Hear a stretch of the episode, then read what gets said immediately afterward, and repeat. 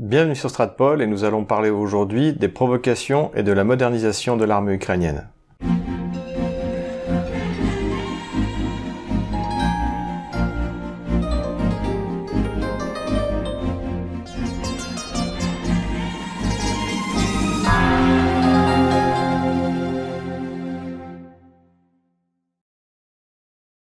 En novembre 2018, nous avions déjà fait une vidéo sur l'armée ukrainienne pour montrer la réalité et le mauvais état à la fois des matériels et le manque de motivation des soldats ukrainiens pour euh, faire la guerre, euh, soit contre leur propre peuple, soit contre la Russie. Ces trois derniers mois, en Ukraine, le ton euh, belliqueux s'est encore accentué, à la fois au sein des élites politiques, mais également chez les analystes. Plusieurs de ces élites ont annoncé une guerre probable contre la Russie, euh, pour différents motifs, principalement parce que la Russie voudrait s'emparer de la région de Kherson et même plus au nord de s'emparer du Dniepr pour déboucher le canal du nord de la Crimée. Alors ce canal avait été construit par les soviétiques a été bouché euh, par les ukro-nazis avec la bienveillance de Petro Poroshenko pour punir les Criméens d'avoir voté largement au référendum pour leur attachement à la Russie et même de maintenir leur adhésion eh bien, à leur retour à de ce qu'on a appelé côté russe le retour à la mère patrie. Donc pour les punir, eh bien, ce canal a été bouché et depuis la Crimée a connu différentes difficultés concernant son approvisionnement en eau, euh, difficultés qui semblent petit à petit être euh, réglées grâce à euh, un énorme effort d'infrastructure organisé par la Russie sous la direction du gouverneur de la Crimée, Aksionov. Notons que les Kieviens ont également coupé l'électricité vis-à-vis de la Crimée, ce qui a également été compensé par la Russie, puisqu'aujourd'hui, eh bien, la Crimée est autosuffisante et on peut même imaginer qu'elle finira elle-même par exporter de la de l'électricité en Ukraine puisque la situation énergétique en Ukraine est de plus en plus catastrophique. Donc dans le narratif ukrainien, mais qui est également repris dans certaines revues américaines, eh bien la Russie pourrait attaquer l'Ukraine pour réouvrir la circulation de l'eau sur ce canal du nord de la Crimée. Les analystes ukrainiens avaient également vendu euh, l'argument que comme Vladimir Poutine allait échouer dans son référendum sur la, modification constitutionnelle, eh bien, euh, il se lancerait dans une guerre extérieure pour faire oublier son échec. Bien sûr, de tout ça, il n'en a pas été question, il n'en sera d'ailleurs pas question. Je vous renvoie aux différents articles de Christelle Néant sur la question euh, qui sont parfaitement exhaustifs, mais je n'entrerai pas dans les détails. Ce discours belliqueux et agressif s'est également développé en matière d'armement puisque les spécialistes ukrainiens, les politiques ukrainiens, eh bien, se vantent d'avoir des armements qui permettraient soit de détruire eh bien, la flotte de la mer Noire, soit de détruire le pont de Crimée en, en, 36 heures, comme l'a dit récemment un, un, expert militaire ukrainien. Pour montrer leur puissance militaire, eh bien, les Ukrainiens ont décidé de faire une grande manœuvre au début du mois de juillet dans la région de Rovno, c'est-à-dire dans l'ouest de l'Ukraine. C'est donc en partie sur les matériels qui ont été utilisés lors de ces grandes manœuvres que nous allons essayer d'analyser la situation de l'armée ukrainienne, donc un peu moins de deux ans après notre dernière vidéo, et voir si l'armée ukrainienne a fait quelques progrès. Commençons donc par ce qui est moderne. Eh bien, deux choses ont été présentées lors de cette manœuvre. Ce sont les fameux missiles Javelin, dont nous avons déjà parlé encore une fois dans notre précédente vidéo, euh, qui donc sont des missiles américains qui ont été achetés à grands frais par les Kieviens et qui ont la spécificité de pouvoir taper sur le toit du char, c'est-à-dire que sur la, ce qui est la partie la, la plus vulnérable. Donc effectivement, c'est un missile efficace, mais qui est quand même tout de même limité dans sa portée, puisqu'il fait entre 2000 et 2500 mètres de portée. Et surtout, encore une fois, il est cher, il coûte un, tir de Javelin coûte environ 100 000 dollars, tandis qu'un tir de missile ukrainien fabriqué en Ukraine, le Tugna, donc coûte lui 20 000 dollars, tandis que le missile fabriqué en Ukraine, le Tugna P, euh, eh bien, est capable de taper jusqu'à 5500 mètres et ne coûte que 20 000 dollars. Alors nous avions déjà soulevé cette question, pourquoi est-ce que l'Ukraine achète des armements euh, plus chers, alors que son complexe militaire industriel, pour une fois, a réussi à produire un armement nouveau et qui fonctionne euh, relativement bien. Le Tsunga euh, est à guidage laser, il a des, spécificités qui sont assez intéressantes, comme par exemple le, le fait de pouvoir tirer à partir d'une console télécommandée, donc sans exposer les tireurs. Et encore une fois, il coûte moins cher. Alors il y a plusieurs explications. La première explication qui viendrait presque, c'est bien sûr la corruption en Ukraine, qui est euh, même pas endémique, mais pandémique, comme on dit aujourd'hui. Une autre explication plus neutre serait qu'en fait, pour obtenir le soutien euh, de Washington dans la négociation pour des prêts internationaux, notamment auprès du FMI, eh bien il faut montrer à Washington qu'on achète ces armements et qu'une partie de l'argent prêté à l'Ukraine, eh bien sera destiné à acheter de l'armement américain. Une troisième explication peut être que finalement le, le Tsugna ne, ne, ne fonctionne pas si bien que ça, mais pour l'instant il n'y a aucun élément qui permette de le dire. Tout ce qui est présenté dans la presse spécialisée ne remet pas en cause les, performances du missile. Ce qui est clair, c'est que si les Ukrainiens se décidaient à attaquer les républiques populaires de Donetsk et de Lugansk, le Tsugna serait largement suffisant. Les, charges dont, dont, disposent Donetsk et Lugansk, qu'on a d'ailleurs vu euh, défiler lors de la parade du, du 24 juin, eh bien ces chars, ce sont des chars des années 80 modernisés avec euh, des blindages réactifs, mais un, tir de missile avec euh, charge creuse en tandem suffit largement pour les détruire, il n'y a pas besoin de taper sur le toit. Donc effectivement, présenter un Javelin qui lui pourrait taper sur le toit des chars russes, c'est un gage de modernité, même si encore une fois, la portée est extrêmement limitée, et que surtout l'utilisation de ces missiles pour les Ukrainiens est limitée par, par, les, par Washington. Le deuxième armement moderne, dont nous avons déjà parlé, qui est un drone turc que les Ukrainiens ont acheté aux Turcs, donc qui est le Bayraktar, nous en avons déjà parlé, qu'il a été largement utilisé d'abord en Libye et ensuite en Syrie. Alors plus, avec plus de succès en Libye qu'en Syrie, puisque en Syrie il s'est rapidement trouvé face au système euh, russe, notamment les dernières versions du Pantsir qui sont prévues pour exterminer les drones. Et donc les résultats ont été ont été bons dans l'ensemble, mais euh, je crois que l'armée turque en a perdu 17, y compris désormais en Libye. Donc ces systèmes, comme nous l'avons dit, c'est un peu l'aviation du pauvre, une aviation de bombardement du pauvre. Euh, qui permet à un drone qui peut voler 24 heures, donc très longtemps avec des systèmes euh, de détection optique, optronique euh, très développés et de délivrer eh bien une frappe précise et d'être ainsi un vraiment système de bombardement efficace. Donc les Ukrainiens ont acheté ce système d'armement. En fait, ils, ont, ils ont acheté deux stations et deux fois trois drones Belaktar, donc pour la somme de 69 millions de dollars. On a vu les Ukrainiens s'entraîner, on les a vus faire un tir que d'ailleurs ils ont manqué, mais globalement, ça ne remet pas en cause l'efficacité de ce système, donc qui est moderne. Hein. c'est un, un succès de la, la technologie turque, on peut le dire. Le point cependant, c'est que, eh bien, ils n'ont que six drones. Donc, si c'est pour faire euh, la guerre dans, contre le Donbass, effectivement, ça leur apportera peut-être ponctuellement un avantage, mais avec six drones, ils vont pas renverser euh, la situation militaire sur le terrain. Ensuite, euh, l'Ukraine n'a pas les moyens de perdre autant de drones comme, comme la Turquie. Chaque drone coûte 5 millions de dollars, et pour l'Ukraine, c'est beaucoup d'argent. Donc cette arme ne changera pas le cours de la guerre contre le Donbass, et surtout, elle ne peut pas être employée contre la Russie, puisque évidemment, la Russie, il lui faudrait quelques minutes pour exterminer la totalité des six drones qui ont été achetés par l'Ukraine. Si l'Ukraine utilisait cette arme contre le Donbass, ça provoquerait cependant un problème puisque ce drone est capable de voler jusqu'à 10 000 mètres d'altitude.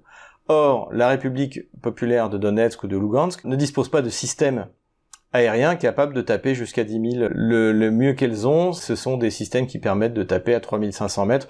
Je vous renvoie à mon, analyse sur le, la destruction du MH17 par l'armée ukrainienne où j'ai à peu près expliqué euh, tout ça. Voilà, l'armée du Donbass n'a pas de buc et donc ne peut pas détruire des, des aéronefs qui volent à 10 000 mètres. Donc effectivement, l'emploi de ces drones au-dessus du Donbass posera un problème parce que pour les détruire, il faudrait faire appel à des systèmes russes et donc les Russes devraient ouvertement s'impliquer dans le conflit du Donbass, à moins que les systèmes de, de brouillage électronique dans lesquels les Russes sont extrêmement euh, extrêmement forts, eh bien permettent de détruire ou détourner ces drones, mais pour l'instant on n'a aucun élément qui permette de le garantir. Pour le reste des matériels que l'on a vus dans cette manœuvre, donc qui sont les matériels essentiels, c'est-à-dire les systèmes d'artillerie, les chars d'assaut, les transports de troupes, euh, etc.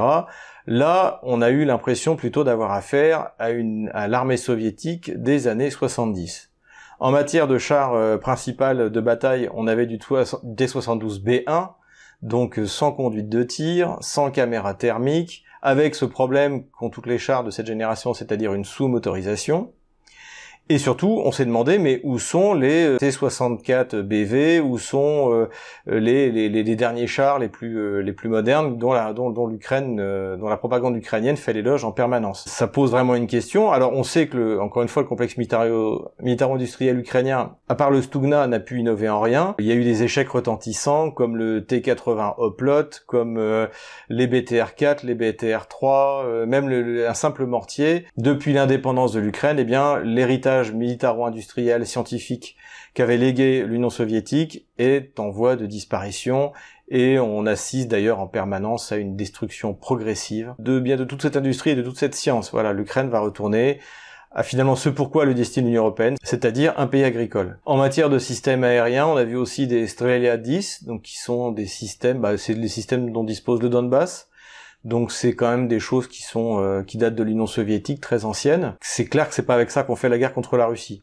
Et les Strelia 10, les systèmes antiaériens euh, contre le Donbass n'ont aucun intérêt puisque eh bien les, deux républiques n'ont pas de n'ont pas d'avion, pas d'aéronef. En matière euh, d'artillerie, eh bien on a des, des vieux Gvozdik, donc pareil matériel soviétique, donc qui ont quand même pris un, coup de vieux, mais rien d'innovant et de nouveau. Et en tout cas, c'est encore une fois possible de faire la guerre contre euh, le Donbass avec ses euh, avec ses canons, mais sûrement pas contre la Russie. Le plus surprenant au niveau des forces terrestres, c'est qu'on a vu l'Ukraine dans cette manœuvre déployer des BMP-1. Donc le BMP-1, c'est un véhicule de combat d'infanterie des années 60 avec un vieux canon de 73 mm.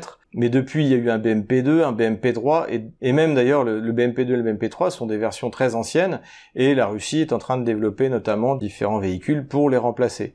Donc présenter du BMP1 en espérant montrer au monde que l'armée ukrainienne était capable technologiquement de s'opposer à la Russie, ça laisse perplexe. Donc c'est des véhicules qui peuvent encore une fois être employés contre les républiques populaires, mais sûrement pas contre la Russie. On a vu également voler pendant ces manœuvres les derniers euh, Sukhoi, les derniers MiG dont dispose l'Ukraine. Ces avions seront tôt ou tard condamnés à rester au sol, puisque l'Ukraine à l'époque soviétique ne produisait ni Sukhoi ni MiG. Donc pour l'instant, l'armée de l'air ukrainienne n'a pas d'avenir, à moins qu'elle achète euh, bien euh, des F-16 aux États-Unis. il en est question, mais encore une fois, où va-t-elle trouver l'argent? Ça aussi, c'est une bonne question. On peut noter d'ailleurs que les capacités de maintenance aérienne de l'armée ukrainienne sont largement remises en cause. Deux pays pourtant considérés comme alliés de l'Ukraine leur ont donné pour la Croatie donc euh, des MiG-21 à entretenir et la Pologne c'est MiG-29. Dans ces deux cas, il y a eu de gros scandales parce que il y a eu du trafic de pièces, du vol de pièces même en ce qui concerne la Pologne. Donc les, les avions ne peuvent plus voler et donc il apparaît que l'Ukraine non seulement n'est pas capable de maintenir, d'entretenir, de mettre à jour ses avions, mais qu'en plus, eh bien, euh, on est toujours dans le cas de la corruption euh, euh, pandémique ukrainienne, eh bien, les pièces détachées qui ont de la valeur sont volées sur ces mêmes avions. En matière d'hélicoptères, on a vu des Mi-8, donc des vieux hélicoptères de transport soviétiques, certes increvables, très performants. J'ai eu d'ailleurs le plaisir de sauter en parachute de, de Mi-8, mais encore une fois, rien de nouveau et rien d'innovant. Donc cette grande manœuvre laisse perplexe, c'est-à-dire qu'il y a eu deux matériels qui n'étaient pas d'origine ukrainienne, un l'un turc et l'autre américain, les Bayraktar et les, et Javelin, et de l'autre du vieux matériel soviétique. Alors évidemment, une partie des, matériels ukrainiens doivent être sur le front, mais encore une fois, euh, il n'y a pas de bataille de chars sur le, front du Donbass, donc euh, rien n'empêchait de s'entraîner à Rovno euh, pour une semaine ou quinze jours avec, les chars, soi-disant les derniers chars les plus modernes comme euh, bien le T64 euh, BV Boulat par exemple, qui est censé être le, le, le, principal char de bataille, puisque à l'époque soviétique, eh bien il y avait deux gros centres de production des chars. Il y en avait un à Kharkov et un autre à Nijni Tagil dans l'Oural. Voilà, donc les deux les deux ont survécu.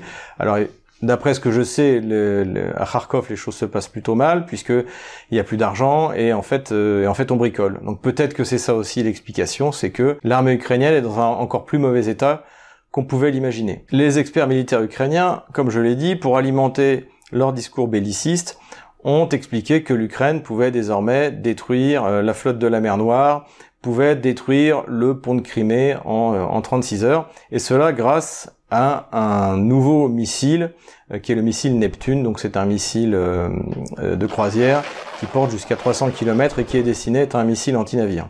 En fait, c'est une évolution d'un missile soviétique, le X-35. Au passage, les Russes ont également fait une évolution sur ce missile, à peu près semblable à celle de l'Ukraine, avec une portée un peu moindre. Et donc, les tests de, de ce missile se sont révélés concluants et il entrera en, normalement en dotation de l'armée ukrainienne, euh, sans doute l'année prochaine. Est-ce que ce missile peut mettre en danger la flotte de la mer Noire russe? Sans doute pas.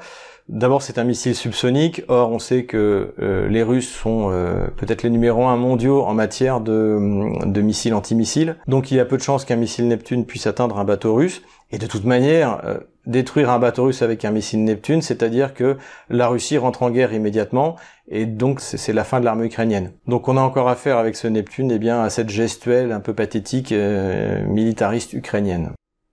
Le dernier matériel qui était promu euh, par les propagandistes et les bellicistes ukrainiens, eh bien, ce sont des patrouilleurs Mark VI, donc euh, qui ont été achetés aux États-Unis une fois de plus pour la modique somme de 600 millions de dollars et ils en ont acheté 16. Donc ces patrouilleurs sont censés faire basculer la donne en faveur de Kiev pour le contrôle de la mer Noire et de la mer d'Azov. Alors quand on voit le gabarit de ces bateaux, hein, c'est-à-dire 72 tonnes, ça fait doucement sourire, ça pourra à la limite permettre à l'Ukraine eh bien de répéter des actes de piraterie comme elle a, fait lorsqu'elle a notamment saisi un, bateau de pêche russe et en kidnappant son équipage.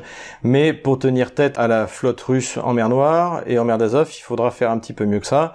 Hein, le, quand on compare d'ailleurs les, deux flottes, la plupart des bateaux ukrainiens sont de vieux bateaux le navire amiral, eh bien, c'est une frégate, euh, Letmansa Dishny, et euh, le reste, ce sont des, vieux bateaux, souvent mal entretenus. D'ailleurs, le, navire amiral lui-même avait fait scandale, on en avait parlé dans la dernière vidéo, puisqu'il devait être entretenu sur un des chantiers navals de Petro Poroshenko, et il était tombé en panne immédiatement après. Donc tout ça fonctionne très mal. La Russie, en plus, dispose de sous-marins en mer Noire, et ces petits bateaux ne changeront rien à la situation au rapport de force entre la flotte euh, quasi inexistante de l'Ukraine et la flotte russe qui en plus monte euh, en puissance régulièrement avec l'acquisition de nouveaux bateaux. En conclusion, ce qu'on peut dire, c'est que évidemment l'Ukraine ne s'apprête pas à attaquer la Russie. Elle ne serait même pas capable de lancer une offensive victorieuse dans le Donbass. Donc ce discours vise davantage la population à essayer de faire croire que l'Ukraine est en guerre contre la Russie et qu'elle fait des efforts désespérés pour se protéger, que ces efforts sont en train d'aboutir, mais qu'il faut que eh bien les Ukrainiens acceptent les mesures économiques épouvantables qui sont imposées par le FMI pour que l'Ukraine puisse continuer à s'endetter régulièrement. Si la Russie voulait envahir l'Ukraine, elle l'aurait déjà fait. La stratégie de la Russie, nous l'avons dit depuis 2014, eh bien c'est d'attendre que cette construction virtuelle,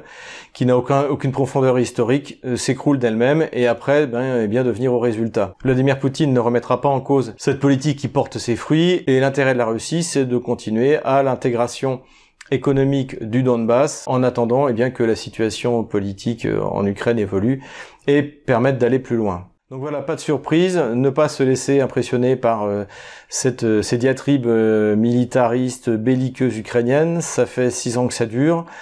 L'Ukraine est un État militairement impuissant qui ne représente aucun danger pour la Russie. La Russie ne veut pas attaquer l'Ukraine, et tout se joue sur la ligne de front du Donbass. Mais même là, l'armée ukrainienne n'est pas en état de, menacer les républiques. Elle peut et elle continue effectivement à bombarder la ligne de front, à tuer des civils pour eh bien empêcher un retour à la vie normale complète sur ces territoires. Si cette vidéo vous a plu, n'hésitez pas à mettre un pouce bleu, n'hésitez pas à faire un commentaire sur la chaîne YouTube et n'hésitez pas à faire un don. Les coordonnées de notre compte PayPal sont en commentaire de cette vidéo.